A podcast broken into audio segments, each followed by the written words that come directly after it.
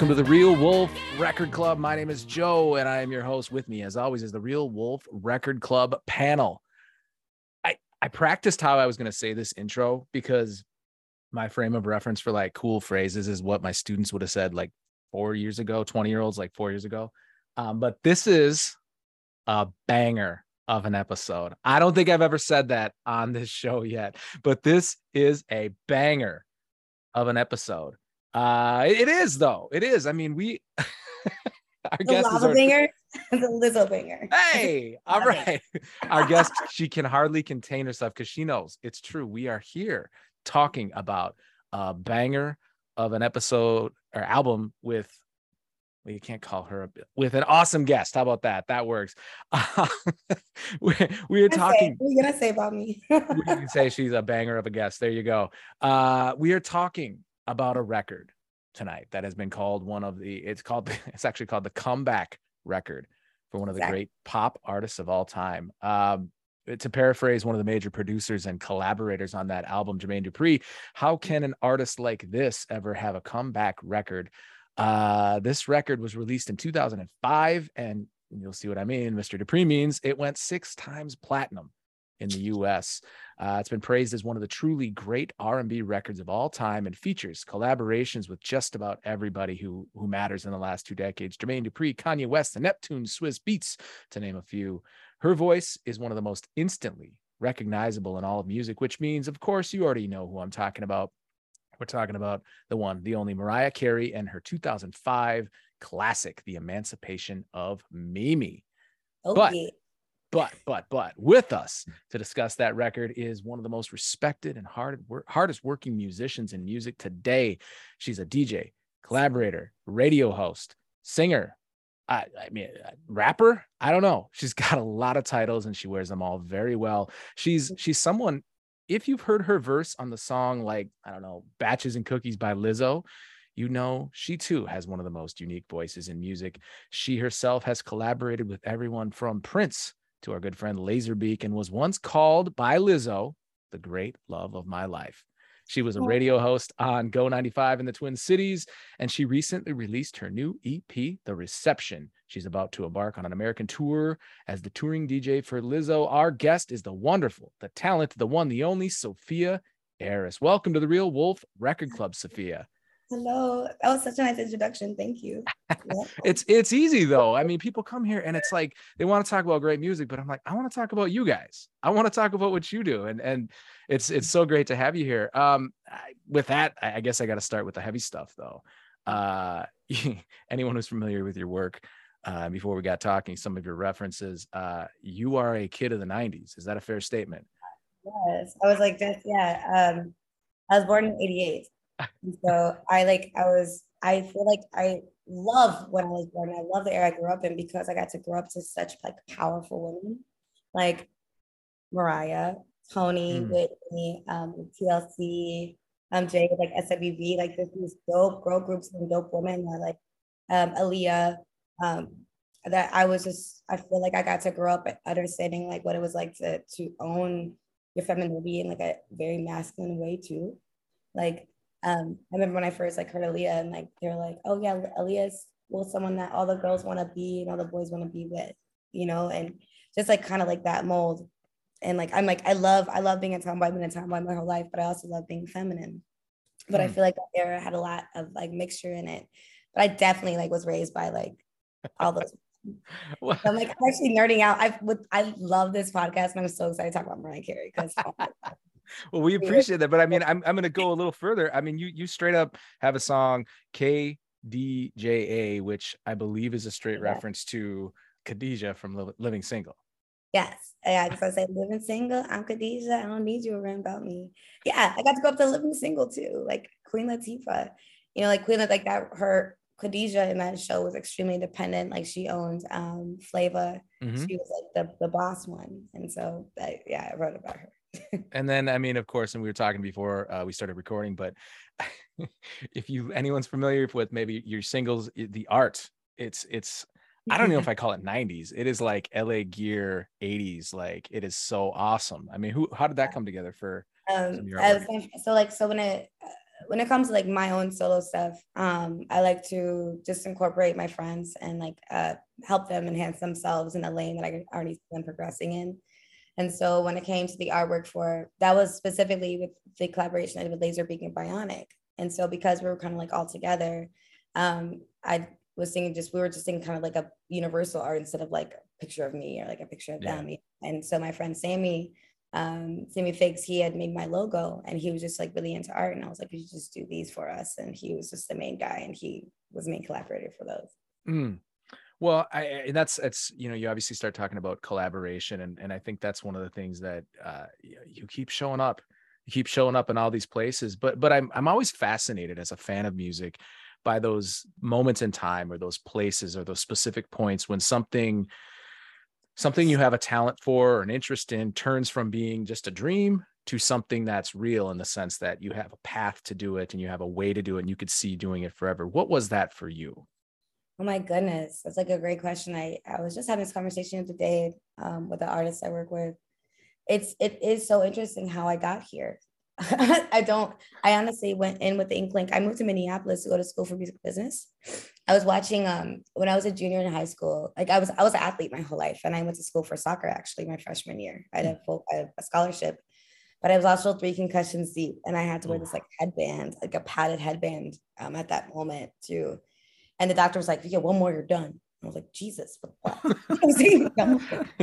when I was a junior, though, I saw um, Purple Rain and this movie Brown Sugar with Taye Diggs in it. Have you guys seen that movie? I so I saw them both in the same week. And I was like, oh my God. I was like, I want to be Taye Diggs. I want to discover Prince. And I want to get them mm. to point Z. I was like, I'm gonna be an A&R. Like I like knew exactly what I wanted to do. My parents like, like, what is what is that even? And I and and I they just couldn't understand what that was. And and I found a school IPR here in Minneapolis at that mm-hmm. time too. And they're like, music business, like just go, like, just go play soccer, get your business, you know, degree, and then like go from there. And so I went my first year. It was a small school in Minneapolis or in Ohio called Urbana. Mm-hmm. And um, and I just remember like, you know, my roommate sitting there like, what are we doing? You know, like she's like, she's like, I want to be elephant trainer. And I was like, I want to be in the music business. And she's like, let's just do it. And and sure enough, we actually both did. Like she ended up becoming a a, a she joined the Ringling Brothers and became an elephant trainer and I became who I am. We actually did it. I love I love that I just to pause it. I I heard you say elephant trainer. I'm like, she didn't say elephant trainer. And you're like, oh, no, no, she straight up said elephant trainer. straight up. I just did her wedding like two months ago in Denver and she met her husband in the circus and they both were elephant trainers, but oh we both got to do it. Dreams do come true. God. Yeah. So so like so with that being said, I um, my, my parents like supported me to come here and and start uh, going to school at IPR for music business, and I graduated. And I just ended up. I the whole time I've always loved music. I would make mixtapes in high school, like like old school, like the tapes, you know, I'm saying from the radio. And then also when I got my own computer, I would just burn CDs all the time and like make mixes for my classmates or whatever and sell them. So I've always been like low key, like super geeked music nerd. I would just sit yeah. and like remember back in the day lyric websites and like um and I would back in the day back in the day still, still. but I mean like but like you know like in the beginning like when you know when, when you just were able to download music I would always go to lyric websites to find the new song that came out um hmm. it, was, it was like it was like the it was like the loophole it was like oh go like AZ lyrics or like lyricsstop.com they've always had like the newest songs that came out so I could get like that that was my tip. Oh. I'm always I still interested. visit that website. yeah, right. It, it'll, it'll, it, it's like the most updated new, but now you have like you know Spotify and Apple that will get you like the new songs yeah. right. Mm-hmm. right. Then, that's what you had to do. I also like wrote. I would write songs in my head all the time. But um, long story short, I was doing music when I was in IPR. Um, I had a producer, Profis, at the time, and, and he was the only one that, that had the patience to let me grow into myself. Um, and that was my mm-hmm. first record that I put out in 2017 with him, or 2016. That was like the first album I put out was with Profis. Um, he's my A1 day one. But um, but in the time when I was like understanding my voice and understanding who I was, I had one song out called Rest Your Head Up. And um, and in 2011, I met Lizzo at this like uh, the North, the Red Stag Music Festival mm-hmm. in Northeast actually in 2011. And and she's like, Hi, I'm Lizzo. We met for mutual friends, and, and I didn't know what she did at all. Like she had just moved here and we ended up getting drunk that night and bombing over Beyonce and karaoke booty listens together. It was like buds ever since, you know. And and she came to my house and I was like, I have one song. And she's like, I do music too. And I was like, me too. And I played my one song and, and she's like, I love it. She's like, oh my God, I will like sing with you. And I was like, cool. And and we were uh we were having a party at my house and I had this one beat from Prophets um that I hadn't written to yet. And her and um this other artist, Claire DeLune, were there and they started writing to it. Um, and then I wrote to it and we recorded it in Prophets' closet, his bedroom. and, and it was called Push It. And I, and what we wanted, we kind of were all like in a similar position of like not really having a platform in Minneapolis yet musically, but we all like had a dream to to dive into it. Mm-hmm. They were way more experienced than I, but um, but we all had like a similar goal, you know, and and so we put it out and we called it the Chalice because we wanted to have like an all female mixtape at the time. Yeah. We, we we all were transplants here. And we saw like so many amazing women, but none of them were actually working together you know, and mm-hmm. like if we could like curate this mixtape and have all the women together, we'll call it Chalice. But when we put out the first song, Push It, we just called it the Chalice, and the current picked it up right away and started mm. playing it. And then they asked us to um, come in for a live studio performance of it, and so we had to make two new songs to even abide to it because we didn't we hadn't done it yet. Wow. So and then we're like we're in this interview and they're like, oh, when your when's your album gonna come out? And Claire's like, in the fall and it's like, like what like, we didn't talk about that yet you know like we're right. so we had to force ourselves to go in the studio and make an album by the mm. fall for the ep so basically that whole thing was like a snowball effect we were catching up to ourselves the entire time we had not we did not expect to be a group at all mm-hmm. so i'm saying this story because that has been my my whole artistic career. It's just been, it's been it's been saying yes and like throwing myself in these positions that I I probably was not at all prepared for. And I was always around these like masters of the craft in my in my eyes, you know, like they are two amazing like vocalists that I got to be around and learn how to use my voice, you know, mm-hmm. and and then that that transcended into girl party. Um, and then I got to like rap my ass off with these two amazing rappers too. And and Lizzo and I were always like the constant in each of these yeah. shifts. Um, and and then when Girl Party started, Lizzo had just put out Lizzobangers, and I was which had Batches and Cookies on it, which was her lead single. Um, and she got the offer to go on tour of her own. And she like looks at me and she's like, "You have to come with me." And, and she's like, "Just be my DJ." And I was like, "Okay." And yes. and because he needed me, so I was just I just started off with a little laptop and I just pressed spacebar, you know, on iTunes, and I was always I always rap Batches and Cookies with her every night and hyped mm. her. Um, I was just thrown in there and I had to learn as I went. And um, yeah, oh my God. That, was now I'm here. yeah. Well, and I, and I and I love that. I mean, because you you you talked about that process of saying yes, even you know, maybe not being feeling prepared for it. And, and I've always thought of it similarly as kind of showing up, being present, um, you're being engaged, doing what you say you will, volunteering. I, I mean, is it just a matter of that's something you felt innately that this is what I should do, or is it a courage thing, or how did that become a defining characteristic of of what you got you here? It was, I mean, it was just what I love doing, but I just I happened to have like the resources. I I just had the sign. It was almost like the universe was like, do it. And and it does take overcoming fear. Um, and I mm-hmm. think at that time I'd gone through something that just like kind of eliminated fear completely. You know, I just was in a very a, a kind of a re I don't want to say reincarnation, but I felt like a lot of like my filters kind of burned down and I like saw things in a way of like being fearless. Mm-hmm. And and I was able to truly become an artist from that way. I just wasn't scared anymore. And I think a lot of like artists, the, the thing in our head, it's it's when I talk about being an artist, I, I just know the stronger you are as an artist is the more fear you let go. Mm-hmm. Um, and the more you just allow yourself to be in tune and connected, you know, and it took a lot of a lot of making mistakes in front of a lot of people, you know, um, or just are just being like so vulnerable and like big, just way. I it's like I feel like I skipped baby steps. I just kind of got thrown in there. Had to um, trial by fire, right? Yeah, and and it it humbles you. There's a lot of ego deaths involved. You know what I'm saying? Like, and I feel so blessed and.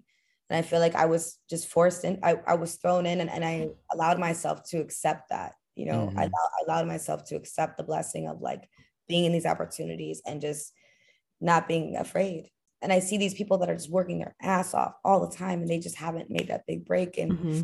and i and, and i look at myself like i just it just happened, you know. But but I know the credit I can give myself is that I didn't I wasn't scared. Mm-hmm. And I did allow myself to jump in, and I did allow myself to opportunities. I could, because I could have easily been like, "No, I don't know, I don't know somebody else," but I did.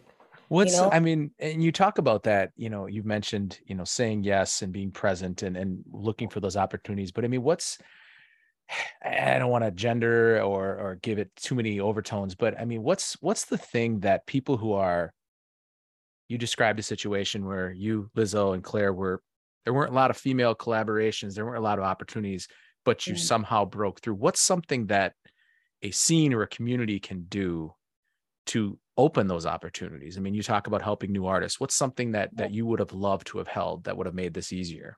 Yeah, I think that um, that's something I think about all the time. Like I mean, that's, that's what I try to do at least. I think that the the people that went through it themselves are the ones that should be creating those outlets. Like um, one of my best friends here, like he's he's created Clitheration, you know, um, mm-hmm. because she is a woman who is a DJ um, which is very male dominated. Um, I'm a rapper, DJ, which hi, all uh, so right. Um, I think we both try every every woman and and they then non-binary person that I know that has been in the realm of this industry, I could see them all doing things to try to help make more paths and lanes for right. us and and you can kind of see it too like um, even outside of minneapolis and myself like in the broad spectrum, I think women in hip hop are the most forefront that they've been in ever. Yeah. Um, they are like the leaders at the moment, and it's really amazing to see.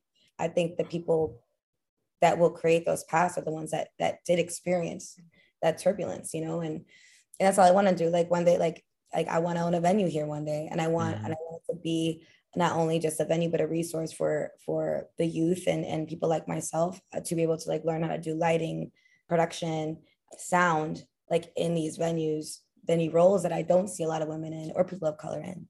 Mm-hmm. Um, I want to have seminars there at, during the day and then at night be like a full venue, but um, that will be like in the future. It's going to take a while to, to, to build that yeah. like ultimate dream. But um, but I it it's just taking time and and I think once you get to a point of stability and having as the experience that I've gotten blessed to have, all you want to do is share it. All you want to do is mm-hmm. share knowledge. Like, use me. I will. Like, I would love to talk to you about how to do this. You know, because because yeah. that's it. You, it's like it's like your cup that's full, and you just want to like share it. Right. It's, it makes that that's what legacy is, you know, and and that's what makes it amazing. Like, if you get to have all these experiences, why wouldn't you want to like help someone else have them? Right. Well, and I think the hard answer and all that too, though, is you know, kind of what you're saying. It sounds like is there, there's no there's no real hack to it there's there's some of it is experiencing that discomfort embracing it kind of leaning into it knowing yeah. i mean i heard stories about it might have even been like eddie vedder or something who had stage fright to the point where his first few shows he wore like painted goggles on his head i'm like looking yeah. back that was probably the worst thing you could do like you got to just lean into that anxiety that discomfort know that it's going to be tough but that people are going to support you and help you get through it I have a good friend of mine that creates the most beautiful music, and he's he's very. I don't want to like drop him because it's like a kind of person's detail, but he had to. He had a, a, lot of anxiety performing these songs because of how vulnerable these songs are, you know. And like mm-hmm. every artist is different, and like you have the ones that are just like spilling their guts, and and when it gets to the point of like, oh my god, I'm going on a world tour and I have to do this every night, it's a lot, you know. Yeah. And, and it's and I can only imagine. Like I don't. My songs are just fun, and like Lizzo too. Like I remember her and I were talking. Like she's like I'm gonna sing a song every night, she's like, I'm trying to like feel good after, you know. She's like, mm-hmm. I don't want to be sad every night after I do my songs, and and I and I feel like it's I'm like thank God like the woman I'm the person I'm DJing for makes me happy when I hear that. I'm like I mean I feel like a bad bitch every time I'm done with this. thank God it could go it could go left or right there. Yeah. You know like, I, I don't think I would do it unless I could feel that way every yeah. night. Like but that's what she chose and i feel like she's became the most amazing woman that she is now because she got to recite those like mantras yeah. because words are so powerful you know? you you mentioned you're about to obviously embark on a fall tour performing with lizzo um, your good friend. I mean to, to your point when you're part of a production as grand as that with a performer as i mean is there a bigger bigger name bigger pop star than lizzo right now? I mean how do you how do you prepare? Uh, what do you look forward to? What scares you? I mean what's it's it's got to be so many things going on at once oh my god i like uh we've I think we're going on like a 10th year now. I would say touring. I'm trying to like remember. I feel like I like have to remember that we had like two year pause, you know? Yeah. Um, whatever years, like I think we're on 10 years now. But but the growth, like like I said, we just started. I had my little laptop and space bar. We had a little Toyota Corolla rolling around together. And then and then it started growing and growing and growing until like, you know, now we have like three tour buses. And I don't even know how many we're have now. It's our this is an arena tour now. Hmm. Um, yeah. so we have like I don't even know. All I know is I'm gonna get to rehearse and I'm gonna see everything. But we've never done an arena tour before. I know I'm so excited. It's crazy.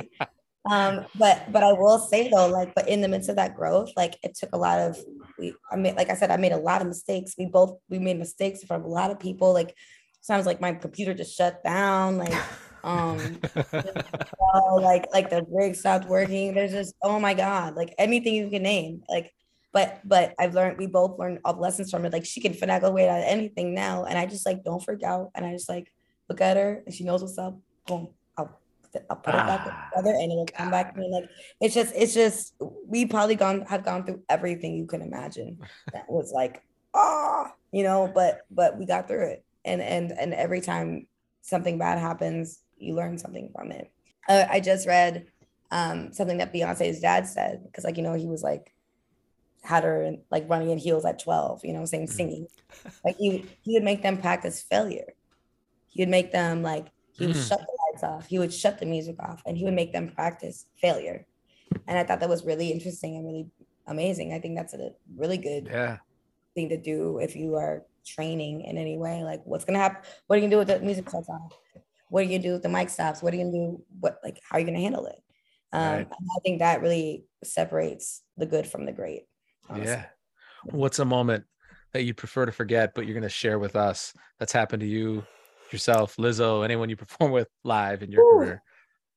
The one that's the most prominent that this is when we went from a van to three tour buses was right here. It was Coachella. It was Coachella um 2019. Yeah, Coachella 2019. It was when Truth Hurts was like climbing up the charts. We had got all of a sudden we had a music we had a music director and like he was that's when I, I switched from controller to Ableton actually because the lights were now programmed in Ableton. And so I had like a new MIDI controller and I would just each button was connected to like a whole session. And the session that they built in my computer, they would just take my computer away. And I got I didn't get it back to the day of the show. And I'm like, and even the rehearsal day before, I'm like, dude, where's my computer? He's like, oh, oh, you got fired. Oh. But um, anyway, I get I get my computer. This is week one of Coachella. Finally get my computer and I'm like testing the tracks and they seem like they're fine. I was like, all right, we're, we're Gucci. Go up, play this, play a song. It stops. Like all of a sudden the, the, the, the, the sound stops, but the file is still going. And I'm like, mm. what do I do? And the dancers, we had been rehearsing for this for a month mind you. no. And the dance, everyone's still going. You know, the dancers won't stop. No one's stopping, and then all of a sudden it pops back in. And so no one the beat, and like it's like almost like it sounds like I was doing this on purpose. It happened like seven times throughout the set. The sound just drops, but the file's going. So I'm like, I'm not gonna touch it, you know, because I see it still going, and then it just comes. and it was just like, oh, but but we felt amazing after because we like overcame the craziest obstacles the entire time. And I'm just like, and she's looking at me, I'm like, just keep going. And then it pops back in. So that was like ended up to be out of the nightmare that we experienced, honestly, ended up to be the most talked about performance because because of of us getting through that. Like they're like, even through the sound, they didn't miss a beat. They didn't miss a beat. They didn't miss a note. It just going because of how much we had rehearsed it. And if we had rehearsed that part, oh my god, you know. That's um, like the best place for that to happen. Coachella, where like it was, it was packed. it was packed because she was like the one of the most talked about acts of that time because she was like mm-hmm. yeah going nuts at the time. So it was like at least 40 or 50,000 people. I feel like were it was oh just and, and it's just dropping like no sound, no sound, no sound. but she's singing it, everyone's dancing through it. But basically, yeah, I got fired. Uh, the next the next week it was just dandy. But, um, just... but oh yeah, that was terrifying. But we didn't freak out, you know. And I, I just think back to that moment. Like if I freaked out and stopped it, we would have been fucked. Mm-hmm. I just I can picture like Pitchfork, like some writer like writing like And the standout of this all was DJ Sophia Eris, who became an anti DJ, just stopped the music and they still performed and crushed it. Like, Dude, yeah, so I did intentional. Not, I think if I would have stopped that, they would have, oh my God. Ah. no, but I was like, I was just, it was, that's, that's, that's the kind of, that's the kind of pressure that you have to go through. Like that's, those are the kind of things that we've gone through. Ah. Um, but it, but it's always been a triumph because she can, oh my God, she's, when I see her now, like just in interviews or like I would say I see her perform all the time, but she's like a master class to watch. She's mm-hmm. a she's a pro. Like in, in in every in every realm as an entertainer, she's is a fucking entertainer. Let's talk about the reception because you, I mean, I, I, I, people look through if they look up your music on Spotify or wherever you get your music from, you've got just this constant stream of music that's out there, and it's, I mean, that stuff we talked about personally feel the burn and all i mean it was so good it's stuff that i'm sitting i'm like i can totally dance to this run to this exercise whatever it is like it's so good. So tell me about the reception. That's i think that's your newest release right? Yeah the reception came out. We put out on valentine's day um because it's a love album. So like so when 2020 happened and like we were stuck here i remember like I I was just trying to be I just wanted to find happiness in some way. And like one of my dreams, I was always I always wanted to do like a love duet 80s album.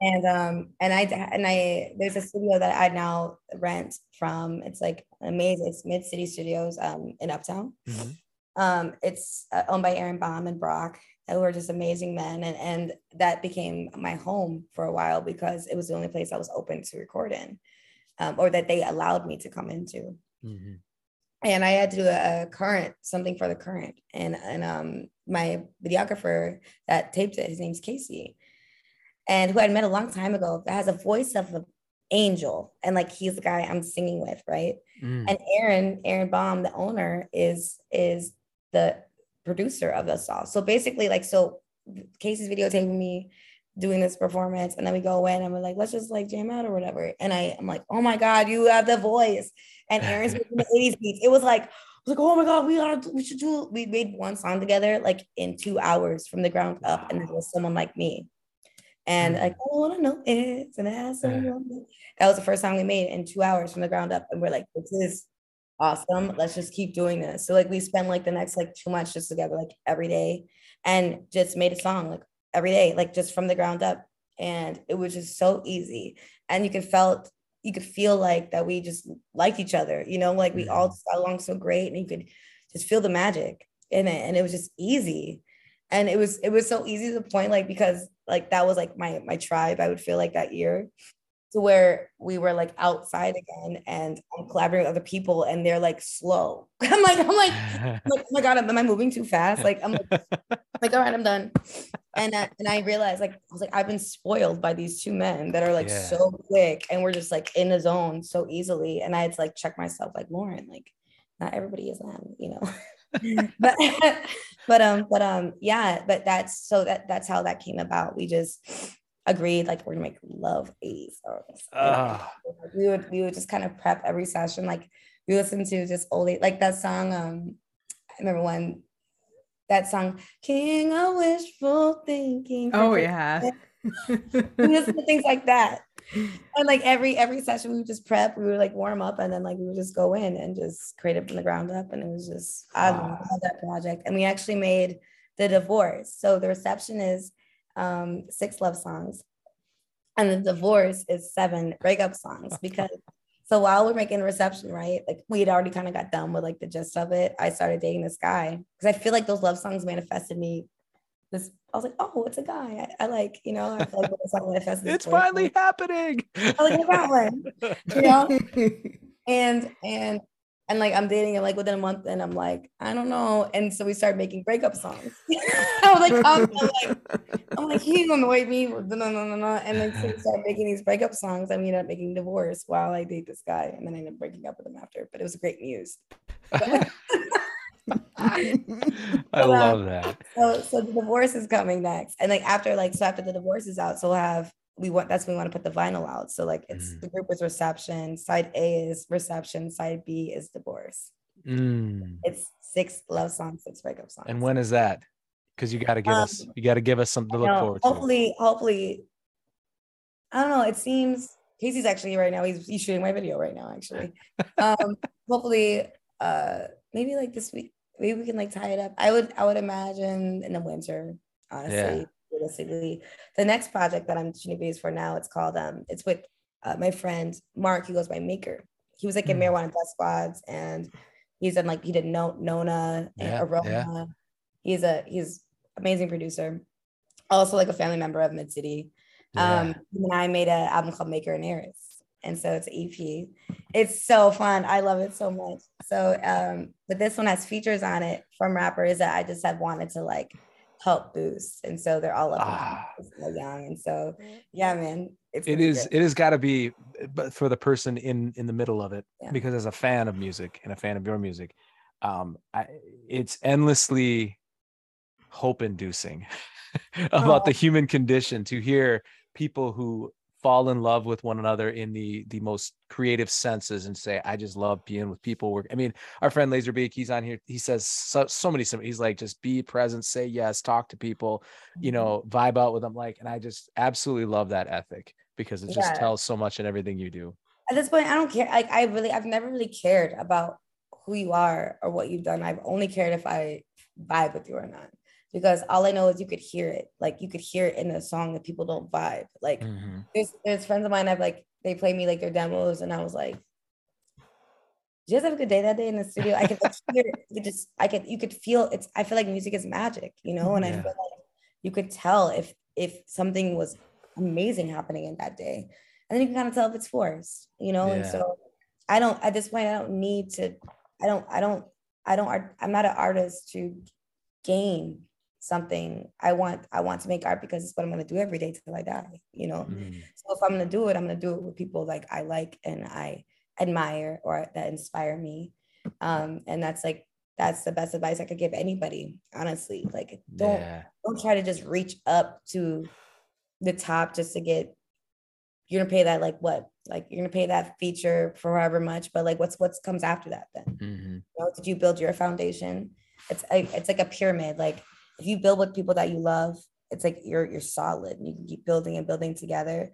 But if you were like starting here and you like reached up and just spent like G's on a feature that someone that didn't even know you or cared, right?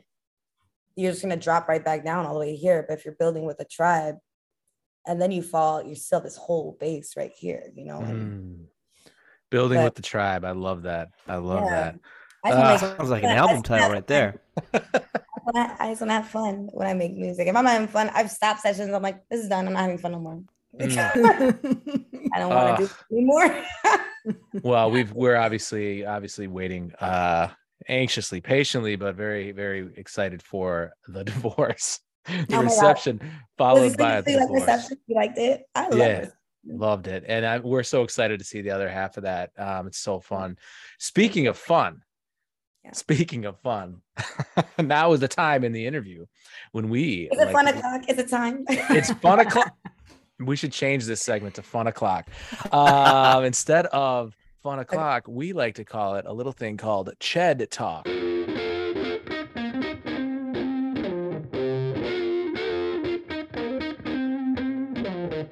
Ched Talk, of course, is our fun, fun Ched o'clock that's another myth for fun, right? yes, yes, that is another one of the myths of who or what Ched is. Uh, it's time for Ched Talk, our rapid fire question and answer round here on the Real Wolf Record Club. Sophia Eris, are you ready for Ched Talk? Yes, I am. Let's go, Ched. question one. Not many people may know this, but in addition to being a performer, DJ, musician, talented artist, you are also a secret soccer talent because I'm also a big sports fan. What is your greatest memory on the soccer field? I went to, I actually went to two high different schools. I went to uh, Carroll High School um, my freshman year. Um, and it was like a, I went to private schools pretty much my whole life, and this it, this had the best soccer program. But I I found out like the teachers were racist actually. Mm. And so I was like, Mom, I'm not doing this anymore. I'm not coming here. And so I went to the public school in my area called Wayne, and this soccer team sucked. Like it was like a gamble for me. I was like, all right, it's kind of worth, I'd rather just do that and see what happens than like stay in this school. So I transferred my sophomore year to Wayne. We go to regionals. And and it we just kick ass like that year when I got there. It was just amazing. And so my favorite moment I think when I think about soccer was we were on the road. It was it was right before regionals and like it we're in a overtime. And my I played forward at the time. I played forward and I played I was really fast and really aggressive. I was a And so like I would either be they have me in striker mode or they have me in defense depending on how fast their forward was, you know. So so I'm like, so we're making a play like Stacey's running down, her name Stacey, she's running down, she kicks it up in the air, and I do a diving header, and done. And that's the most insane, insane moment ever. And like when we go to regionals. Uh, and you know what? Here, that's I'm, awesome. Full I disclosure, I I'm such a sucker. Like you've told such great stories, and I loved hearing all about the stuff you're doing. And to me, I'm like, yeah. That, that was the story I liked the most so far. it's crazy. And you live them over and over. Ben and I went to law school together, and uh, not many people. Oh, you went to law school? You're a lawyer. Yeah, yeah Ben. yeah, Ben. And, ben and I played uh, in the uh, law school hockey league, and Ben once scored four goals to beat our rival law school. Uh, it was epic, and I still to this day I'm like, that was such a good game. like, What's funny about hockey? I hate playing hockey. I like hate it so much. It's like the one sport I'm like, I hate this sport. But but but like in my in my soccer coach, when I when I transferred to Wayne, he was he had never coached soccer before. He was a hockey coach. And I was like, what is happening here? But but I realized Ted Lasso. Is, there, there's a lot of similarity to hockey and soccer, actually. Mm-hmm. There's many similarities, except like, you know, like like we get red carded if we mess someone up with a stick, and you guys can just go on a timeout for 10 minutes and come out. or like, just fight. Yeah.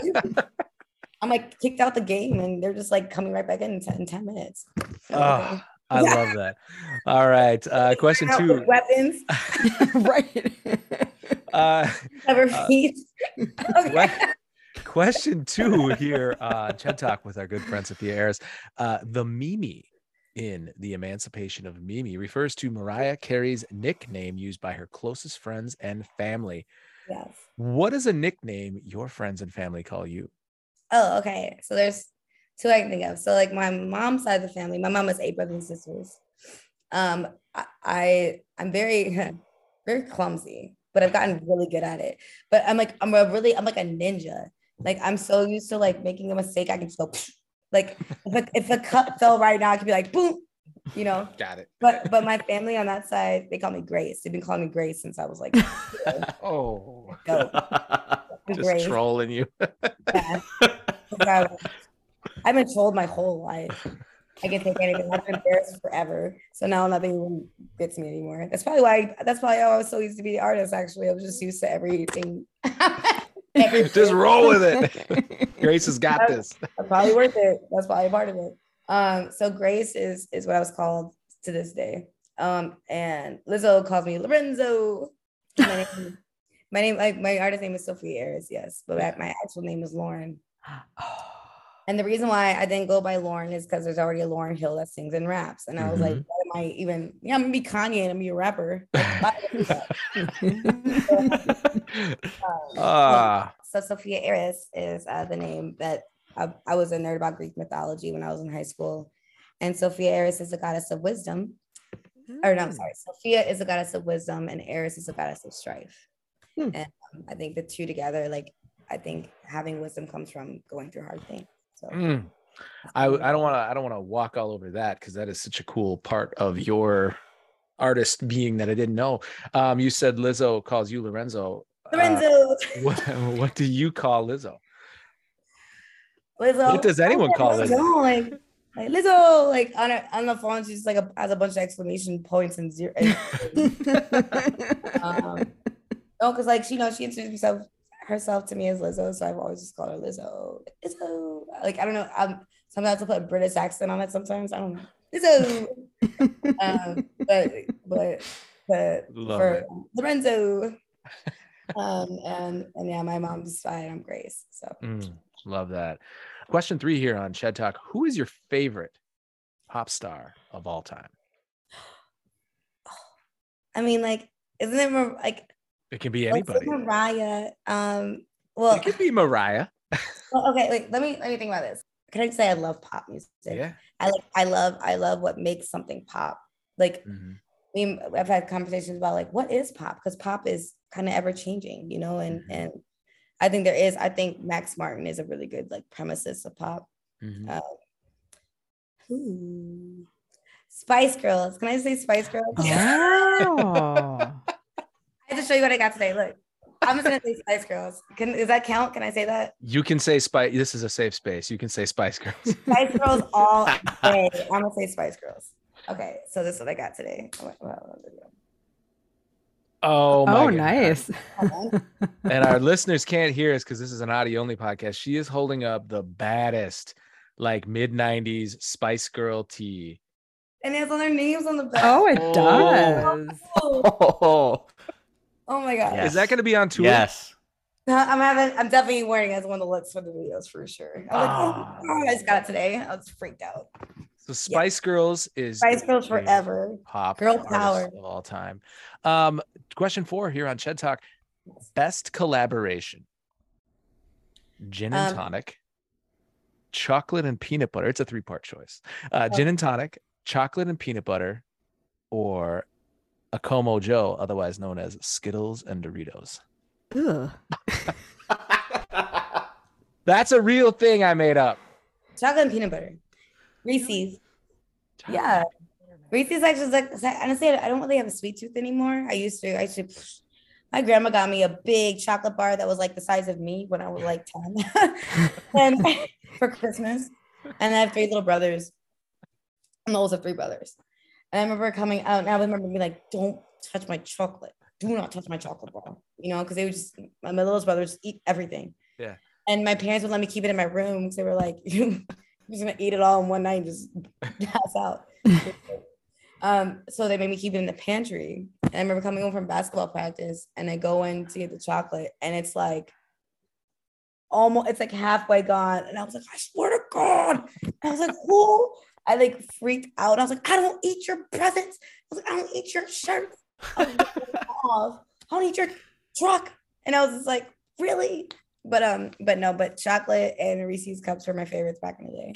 But mm. now I mm. don't like crave it anymore. It's weird. I think I just overdid it. I was kind of hoping I was kind of hoping that'd be like a, a, viral moment. Be like, we heard about this thing on this podcast, Skittles and Doritos. You should try it. And then people be no. No, no I'm not I'm not contributing to that. You're not. It is disgusting. You're right. Um, all right. Last question here on Ched Talk with our good friend Sophia Eris.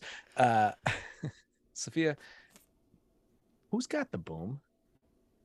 Me. Perfect. Ah, that is a reference to a great, great track by Sophia. That was a banger earlier. That means I have the boom. Boom. Love it. and that was Ched Talk here on the Real Wolf Record Club with our very good friend Sophia Eris. We're going to take a very quick break and we're going to come back and talk about that album, The Emancipation of Mimi by Mariah Carey. This is the Real Wolf Record Club.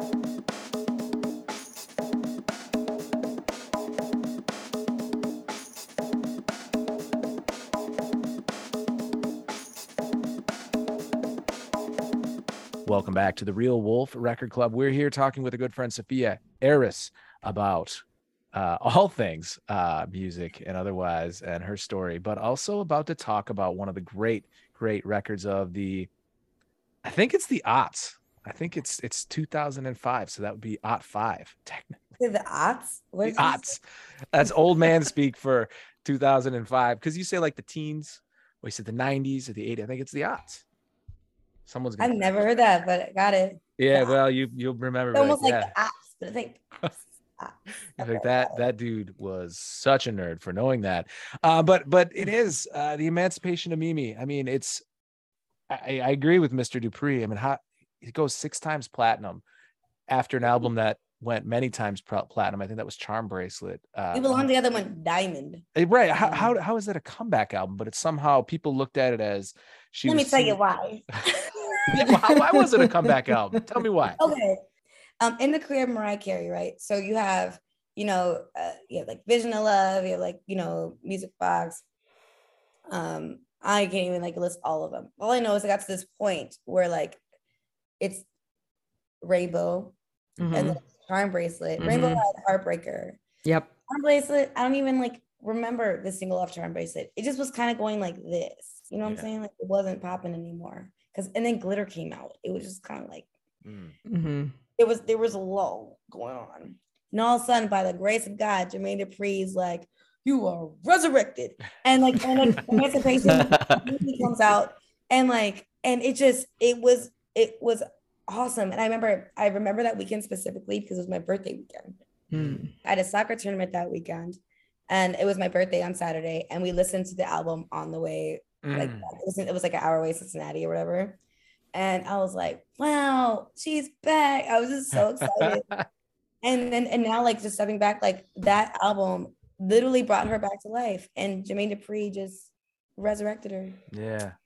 What like, is you know, what I mean? You've obviously have a long history with it. One of the things we always like to do is talk about kind of the the things that you immediately grab towards. And you said there are albums of hers that didn't have something that was memorable, what was your favorite track on this album?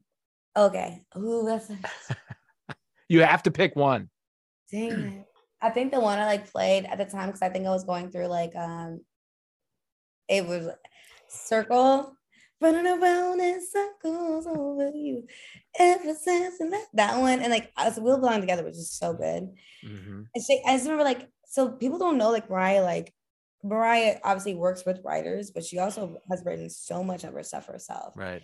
Like Shake It Off. And she's like, the Calgon, the Calgon line. Like a Calgon commercial, gotta get it, go somewhere. Like, what are you saying? Like, you know, mm-hmm. Just like the Calgon commercial, I really got to get up out of here. go somewhere. so, I mean, if you buzz that in right now, you said I have to pick. Stay the night. Oh, stay the night. Okay. but I mean, to your point, there there's so much, and I, I, one thing I found was so interesting is there's there's a song with uh, Nelly's on here, and it every each oh, song yeah. the producers pulled in right. They pulled in the sound that would mix best with you know so gin and tonic, chocolate peanut butter, Skittles and Doritos. They they mixed. They're like, this is the song where you're going to hear Snoop. This is the song where you're going to hear, but throughout it all is that consistent Mariah. It's mm-hmm. just it's something really powerful. I wish there was still groups. Groups don't even happen anymore like that, unfortunately. the labels don't even want to invest in it no more. They Says one of the most active collaborators in music. I love that. I know it just, but but but no, Mariah is this. You know, do you know I have a Mariah Carey drop? Hmm?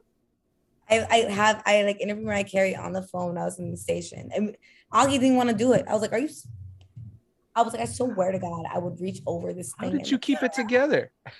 no, we like we interviewed her at like 6 30 in the morning. And I was like, Can I please have a job from you? I was just freaking out. But we were only allowed, to ask her certain questions because she was promoting a, a record. Yeah. It was like the new one with the IG, with YG on it. YG is another rapper. She's collaborated with I if you could go down the list of rappers that she's had, it's probably every single one. yeah. Um, but but um but it's like, hey, it's like, hey, this is Mariah. I'm with my girl Sophia. I was like, I have that to this day. Oh, make it your ringtone. Love it. Um, Hannah, uh, what is your favorite uh, song on the album? Oh, so mine is it's the first track. It's like that. Um, yep. That's there was so many songs, not so many, but like a number of songs on here. Like at first I was like, I don't know how well I know this album. And I started listening to it and I was like, Oh, this song is on that album. This is on that album. I was like, oh my gosh. And so like it just is like a very much a throwback yeah. for me. Like it's conjuring all kinds of like images from 2005 like yep. my baby pink BCBG velvety tracksuit that I own. other we other were style dating choices that, that, I don't I remember care to admit. oh, that's so cute. but I was like, oh, man. like so this like that song like I don't know. It just that was like super nostalgic for me. And I was like, man, I'm like, I haven't listened to this song in a long time. And it just I couldn't I couldn't get off it. It just stuck. So that one's still my favorite. That's you. That's you. And there's a remix that like good. on it too, I think. Yeah. Uh, ben, what was your favorite track on this record? I went back and and, and pulled out my velvety tracksuit that I own. No, just kidding. Uh, but I, I I I definitely couldn't get past the first first track either without staking the claim as the favorite. That's just got such a good beat, and it's got just that classic 2000s pop sound, and it just mm. yeah, it definitely evoked a bunch of memories for me. I I I struggled. Uh, you know, I'll do do mine back to back here. I, it was it was back and forth between two songs, and it was not. It's like that. Uh, it was the, the song. It's just it's almost like an old soul testify song, like our R and B soul. Mine again, where you get yeah. that the, the little keyboard. Oh, He's yes. just speaking to you, and I, I just that is absolutely the shower song of the decade. It's so good. And and the other one was, and this I think I'm gonna go to is my favorite is Your Girl, mm-hmm. because I should be a girl. that chorus, it almost reminds me of uh, in one of the lost episodes of the Real Wolf Record Club, we talk about a Luther Vandross record. And I just hear, I'm like, this is a this is she is soaring in this chorus. Like it is just so fist pumping in that one. Yeah. ah, so good. So that's a fist pumper song. I think I think my favorite was your girl, but but I mean touching on that, you know, one of the other things we like to look at is your favorite moment. And for me, it's got to be the keyboards on mine again. It just hooks oh, me every time. Yes, boom. Yes. So good. And, and I mean, obviously, Sophia, I'm gathering you you love this album. What's a moment if it wasn't your favorite song that you would pick out and say this defines it or this is something I love about this album? Going back actually to my favorite song, and I know this is this is cliche because it was the biggest song, but We Belong Together was epic. Okay. Yeah. So good. It's um, such a ballad. But Stay the Night was so fly to me. Stay the night. Dun, dun, dun. It's just like, oh, so I'm a, I'm a sucker for melodies, yeah. you know. I'm so lost without your love. I think I love Say the Night is number two. Ooh. Ooh. Um, but like, but the moment, but when you talk about the moments, so like the memorable moments, um, one and only, the thing I love about Mariah, I always, I always said I wish that Mariah and Bone Thugs, maybe this will happen one day. I wish Mariah and Bone Thugs made an EP. But Mariah is rapping a lot. If you mm-hmm. don't know, it's like every time I turn around, mm-hmm. Well, that is rap. Beyonce right. is the same thing, and people like really call it out. But Mariah is a rapper, okay? Right.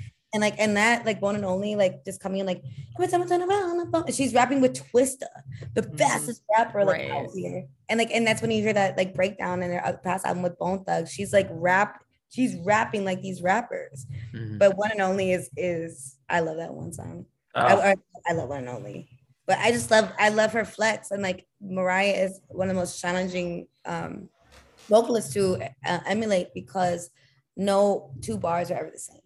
Right. Oh, um, it's just up and down. It's she makes it so hard to re-sing her. Yeah, Hannah, what favorite moment on the record? What I really love about this album is that like it just if the whole album feels like a moment for Mariah. Um, she has stayed so like even though like her albums like tend to have like a little bit of like a different feel like they've still managed to stay like so like true to her style and sound. Yeah she like definitely has like a signature about her and even though like it does have like a there well not even the whole album like there are some parts of the album that have like that very like kind of like 2005ish like sound to it but then there are some songs on that album where it's like i can't almost like i could not like almost like place where it is because like some of like her songs again. Like it's it's so timeless like mm-hmm. it just like she has a sound that like doesn't sound dated. Um and because like this is a comeback album for her i just felt like the album as a whole is like a favorite moment like career moment. Can we just take a moment and like cheers jd for just doing that?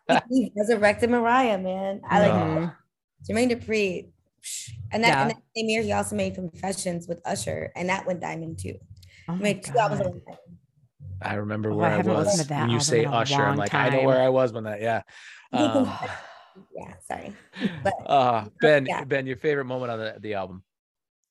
I'm going like literally the exact opposite of Hannah, and uh, I'm going for granular. the the very least timeless moment on the album was my favorite, and it's at 209 of Get Your Number.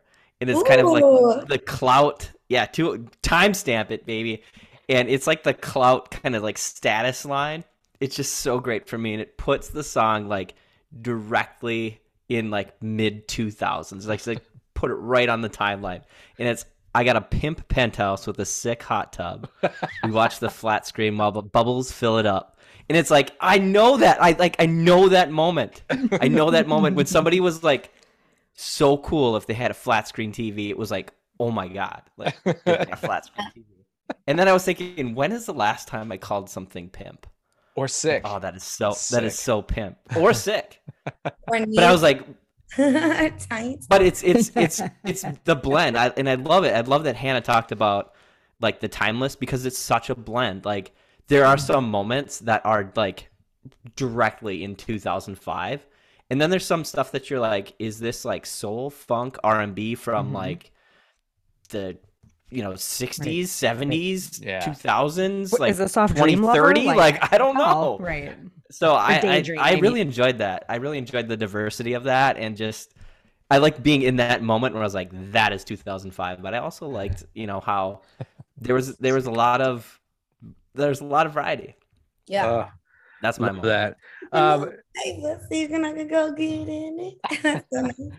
uh, well, we're we're on I'm like nerding out a little bit. I'm not gonna lie. hey, hey, I've always wanted to do this. I dare you to do a cover of a Mariah album on tour. I will put you on that. I don't that's the thing. Like I like I like I could tell when I make music too, I can tell like I'm like, oh, that came from Mariah. Sometimes I can't mm-hmm. sing Mariah, but it's it's the it's the shifts, like I said, like mm-hmm. how she just she takes you on this obstacle course the entire time. It's like mm-hmm. mm-hmm. um, but uh the versatility. Yeah. If I would cover a song off this, ooh, I would cover a song on this album. I would do maybe say something. Mm. I'm over here looking at you. I could do I could do that. It's gonna happen. It's gonna be on the divorce. It's gonna be a song that's add on to the divorce, a special bonus track. Sophia she'd be like, I covered this song off of Emancipation of Mimi. Oh, but when you say divorce though, that means that has to be a breakup song. I'll, oh, I I'll, I'll, Casey can sing Mariah. Casey's Ooh. And all of us here at the Real Wolf Record Club, we're going to be standing at your show off to the side, way in the back, just pretending we don't see you, like one single tear, like. Oh my God. I, okay. I'm going to talk to Casey about it. I will talk to Casey about it. I'll i love that. Uh, well, Ben, let's let's bring in our resident weirdo, um, wedding DJ. Uh, Ben, as we always do, put it on a playlist.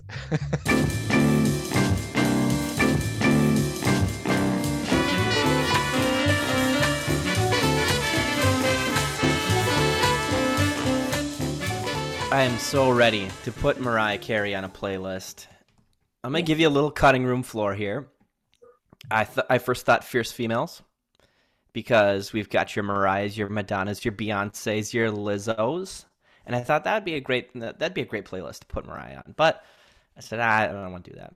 And so I thought, ooh, 2000 slow jams with a Z, because the jams has got to be a Z all day. Would have been good. I, I, thought, ooh, we belong together. That could just sit right in that playlist. But mm-hmm. what I ended up with is shaken, not stirred. So I know listeners are apoplectic right now. They're up in arms. you already did songs that would go on a Bond movie. That's not what this playlist is. This is a playlist of songs that shake. Let's see if it brings all the boys to the yard. Groans. Oh, Please, the groans. God. Okay. I, so I first thing we're gonna do, first thing we're gonna do is we're gonna shake it off with Mariah Carey. That was my my two my number two, close close number two song on this album. And then we're just gonna shake it off again. So we're gonna bring Taylor Swift into the party. She's gonna shake it off. Then we're gonna shake. Then we're gonna shake it. We're gonna shake that. We're gonna shake it out. We're gonna shake it up. We're gonna shake, shake, shake, shake your booty. We're gonna shake your rump, shake your tail feather, shake our money maker, then shake a leg. Shake okay, this one bon works. Bon. This one works. Shake a bonbon. you're missing. You're missing one. Oh, keep, oh, keep going. You have another and one? when we're doing all this shaking, we're just gonna close it out and shake the devil. You, you got. You got. You got wait, wait a second. Wait a second. You gotta shake it like a Polaroid picture too. We can shake it like a polar polar picture. We can Harlem shake Wedding it. Wedding dance, full circle. Yep. There you go. Ah. Hey, So who's who's on this playlist? We've got Ying Yang Twins. We've got Metro Station, Eminem, Beastie Boys, Elmore James, Ricky Martin, Eddie Money, Tommy Bolin. It's it's fantastic. Andre, We're. Andre, Andre. Ah, I love, I love it. I love it. That's clever. That's shaken, not stirred. That's a playlist. Uh, you can check it. out all of our playlists at the Real Wolf Record Club on Spotify or wherever you get your playlists. You can also check us out at realwolfrecordclub.com. We are on Instagram at Real Wolf Record Club. We are on Twitter at Real Wolf RC. Follow us, join in. I know you got a lot of opinions. I get emails all the time, people with lots and lots of thoughts about all kinds of things, as you've known if you're a long time listener. Um, but join the conversation. Everybody's involved. This is an inclusive club. Everyone's here. This is the Real Wolf Record Club. We're going to come back, close out, give this album, Emancipation of Mimi, our ranking with our good friend Sophia Eris. This is the Real Wolf Record Club.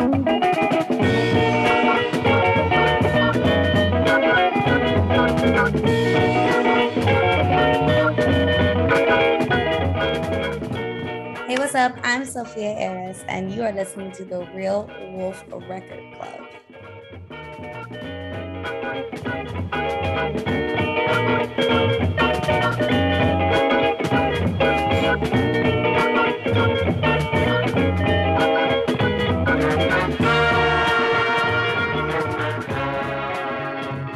Welcome back to the Real Wolf Record Club uh, here on the home stretch.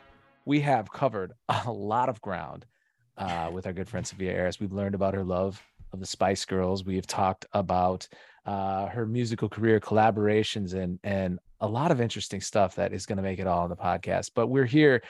She brought us this record. She said, "I love this record. Let's talk about it." And here we are. We've listened to it. Hopefully, you've listened along. Um, that's part of the process. Here is uh, at the end of each episode, you're going to hear Ben tell you what we're listening to next. Join in, listen. It's a lot of fun to kind of experience new music. And I'll start things off with the ranking here because before recording, Sophia said, "Hey, have you ever listened to this before?" And I squarely in 2005 we've dated ourselves quite a bit um, hannah and ben apparently with their track suits and sophia kicking ass on the soccer field. Um, i was a kid in 2005 who was into two things and it was indie hip-hop and it was hardcore punk. That was it. If it wasn't that i was like this is trash. I don't like it. And i didn't, probably didn't say trash that. I probably said something like i can't even remember what a bad thing was. I can remember sick and pimp like ben had said but i don't remember what a yeah, whatever the bad thing was, I was probably dismissive of a lot of things just because it wasn't in my orbit, Mm. um, or vice versa. I wasn't in their orbit. I I will tell you that that's the fun of this is we have an album that I might not have otherwise come across. I might have dismissed it. I might have thought, uh, you know, I know who Mariah Carey is, or so I think. And I was so impressed when I listened to this album, or surprised, I should say, to find out that what what a singer, what a voice, and their producer can do. You've heard Sophia talk about Jermaine Dupri and all the producers that worked on this record. You can hear that influence that helps kind of uh, you know it's like a, a salt to a to a great dish it can bring out everything and that's kind of what happened here is there's some songs that i can't get away from that i'm like this is so good i don't know if i ever could have got to a buy it again just because my own musical tastes might had not have been so far one way or the other. But I will tell you that I am better than a borrow it. I'm a buy it. I think this is a record that I need to own. I think this is a record that if I set up alongside of some of the other pop uh, classics that I have, that this is something that will stand the test of time as this is in some ways a time capsule in some ways it's it's the opposite it's timeless so i'm a buy it uh we're gonna give sophia the last word ben where do you rank this So I got to start off by checking my bias. I I've never been a big Mariah Carey fan, and this is for two reasons. One is the majority of my Mariah Carey uh, consumption is like top 40 radio, MTV, etc. Like the big hits, and those hits were big, like really big.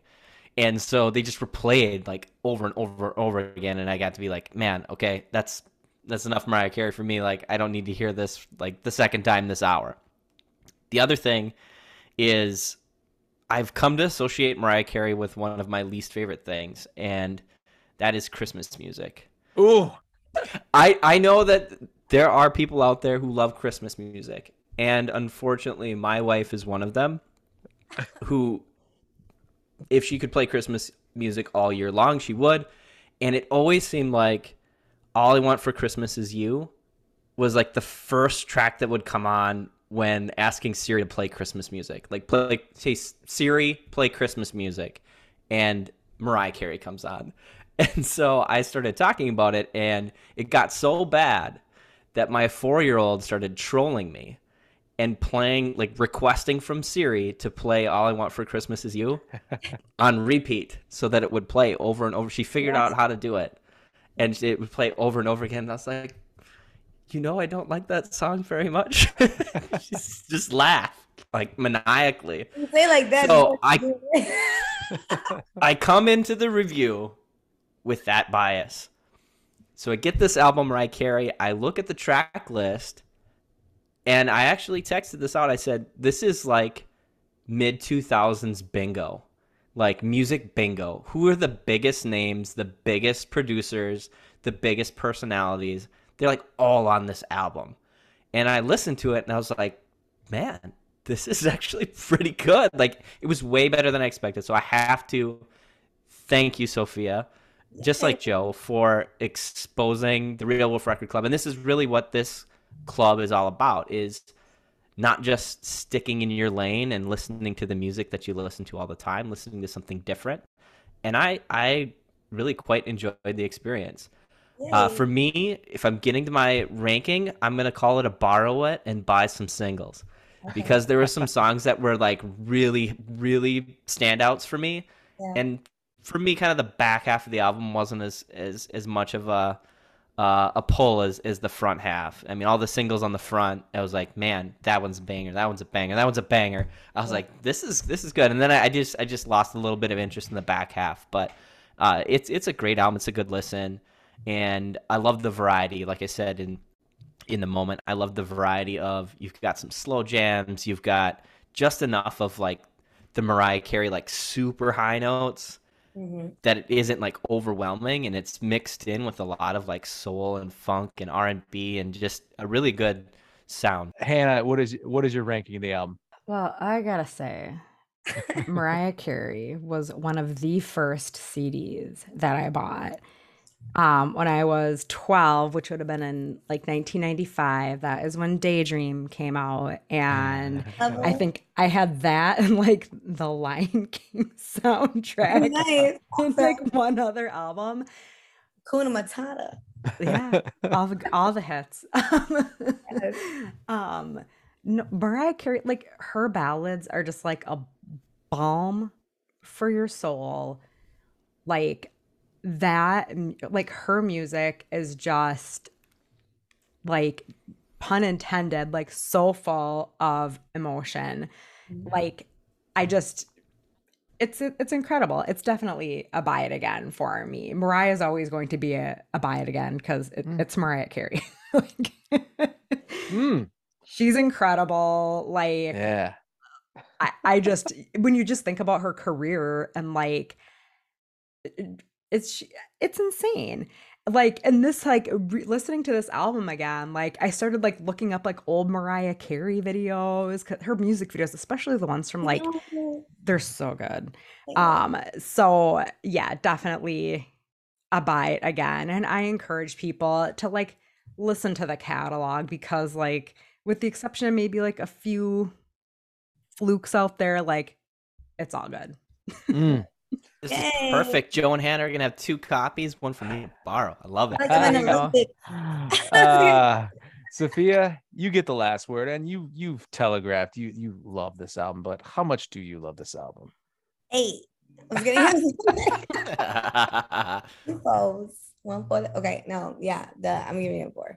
It buy it, it again. It was, it was like like you guys you guys very well said throughout throughout your your um thoughts about the album it's like yeah it was more than just like an album it was a moment and and i it, i just i sing about her voice and i think about because like i mean she's still singing out she's still going but like i can tell the difference between her and Celine Dion. You know what I'm saying? Like you can tell, but this was like the pro, the last I feel like primal aspect of her voice was mm-hmm. this album personally, mm-hmm. and I also feel like it was a comeback.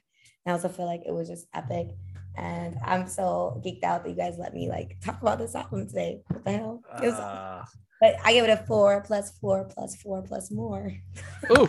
uh, we'll have to come up with a phrase for that when you need to own it eight times or whatever that was. Uh, Sophia, you're geeking out about being here, but we are geeking out about you being our guest, uh, and so looking forward to all that you've got coming up. You got the divorce coming out hopefully later this year. You've got tour with Lizzo. Yeah. You've yep. Yeah. You've got the two sided EP coming. Yeah. Um, what else? What else? Where can people? Um, I have an EP coming out. Uh, the next project is going to be called Maker and Eris, and it's an EP I have with Maker, um, who is a producer, and it's it's just you'll get you're gonna love it. Um, and uh, yeah, like catch me on tour with Lizzo. I'll be the opener. It's me, Latto, and Lizzo, and hmm. um, and yeah, I'll just keep doing things that make me happy and sharing it basically. Love it. and where can people fans check you out uh, on social media or website? Oh yeah um it's at everything is at sophia eris uh, or sophiaeris.com s-o-p-h-i-a-e-r-i-s uh check check out sophia if you've gotten anything out of this episode besides her dire love of uh, mariah carey. It's that she is just a talented wonderful ball of joy. So, uh, so happy to have you, Sophia Eris. This is uh, the Real Wolf Record Club. Check us out, all our episodes at realwolfrecordclub.com, on Instagram at Real Wolf Record Club, on Twitter at Real Wolf RC. Check out Sophia Eris at Sophia Eris. Um, check out on tour for her own stuff, her own music, and, and all the good stuff she's doing. This is the Real Wolf Record Club.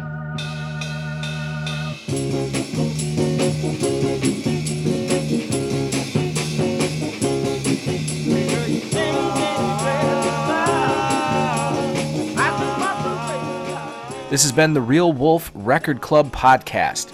The Real Wolf Record Club is a production of Real Wolf Productions LLC, a limited liability company. The show is produced today by Ben Head.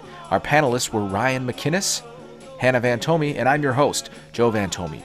Follow us and join the club on Instagram at Real Wolf Record Club, on Twitter at Real Wolf RC, Go to our website to find links to the episodes, upcoming news and information, as well as a link to buy merch from our very own Ward Sutton at www.realwolfrecordclub.com. Join us for our next and final episode of Season 1 when we discuss the Raw 1967 album by Bob Dylan, John Wesley Harding.